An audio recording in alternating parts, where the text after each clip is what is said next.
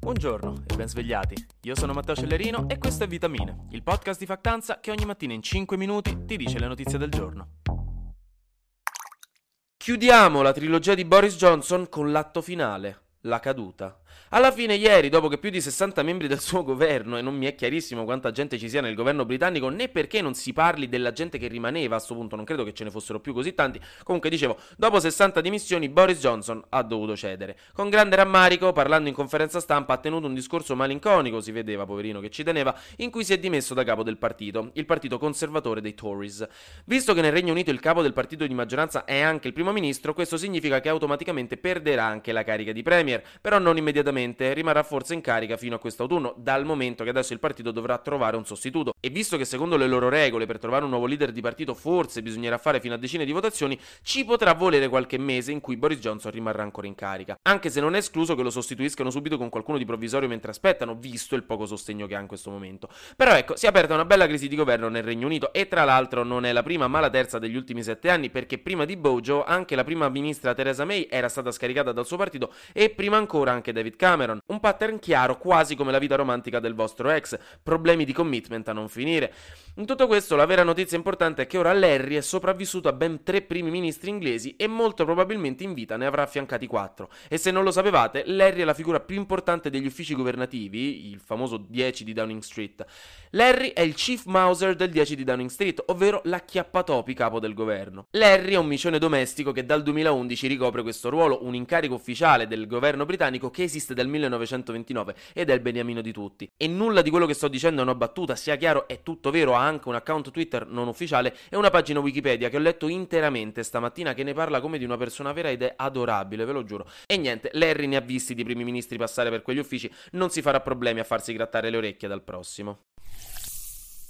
Parliamo invece un po' di cibo e facciamo un applauso a chi ha adottato da tempo o da poco una dieta a base vegetale, specialmente chi ha sostituito la carne con prodotti plant-based, perché secondo un nuovo report della Boston Consulting Group, che è una società di consulenza, la carne vegetale rappresenta una delle migliori alternative per ridurre le emissioni di gas serra. Per esempio, i prodotti vegetali hanno un maggiore impatto positivo sia del cemento sostenibile che degli edifici ecologici che delle auto a zero emissioni.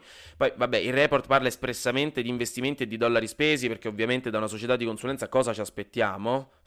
Odio gli economisti e lo dico da economista, però il principio rimane. Le alternative alla carne, che è letteralmente uno degli elementi più inquinanti del nostro sistema economico, ricordiamoci per esempio che la carne di manzo fa dalle 6 alle 30 volte più emissioni del tofu, stanno diventando sempre più critiche e secondo molti rappresentano il futuro della nostra cucina, grazie anche a tecnologie sempre più avanzate e soprattutto alla necessità che la crisi climatica ci sta mettendo di fronte.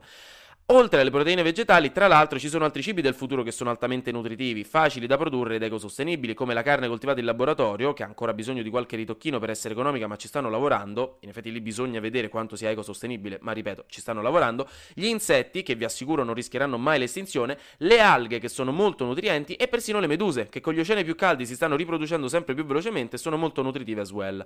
Chissà che cosa ci riserverà il futuro da questo punto di vista. Io, di sicuro, sono curiosissimo.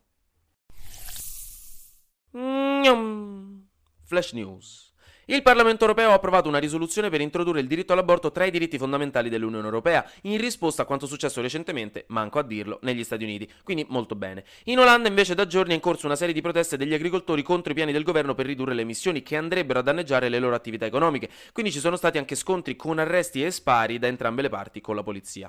Situazione bella tesa. Ieri è ufficialmente iniziato il processo per il crollo del ponte Morandi di Genova accaduto nel 2018, in cui 59 sono gli imputati e centinaia le parti civili che chiedono chiedono risarcimento per i danni subiti. La prima udienza di ieri, che è quella preliminare per mettersi un attimo seduti e cominciare, è durata un paio d'ore ed ora si riprenderà tutto il 12 settembre. Tutta la trafila potrebbe continuare fino al 2024, sarà una roba lunga. L'Agenzia Europea del Farmaco ha detto che anche gli over 60 possono e dovrebbero fare la quarta dose, quindi in Italia probabilmente ci adegueremo con le regole a breve. Inoltre potremmo anche stare arrivando vicini alla possibilità di fornire alle categorie vulnerabili il vaccino anti-Covid annualmente, come si fa per quello anti-influenzale.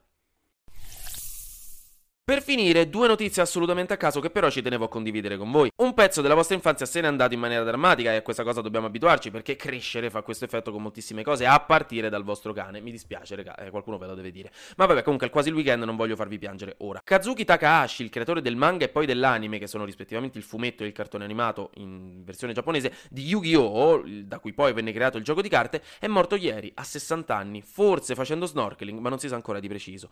Riposa in pace. Mentre sempre ieri ieri a Roma il sindaco Gualtieri è andato a Parigi per rinnovare il gemellaggio storico che lega le due città da 66 anni. Immagino che si saranno tipo scambiati un supplì, un pane chocolat e poi un bacio sulla guancia, questa nella mia testa. Però hanno detto che sarà un'occasione di cooperazione molto proficua tra le due città. Magari ci ridaranno la Gioconda.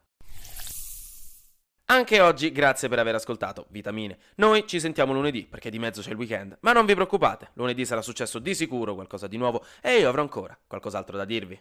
Buona giornata e buon weekend.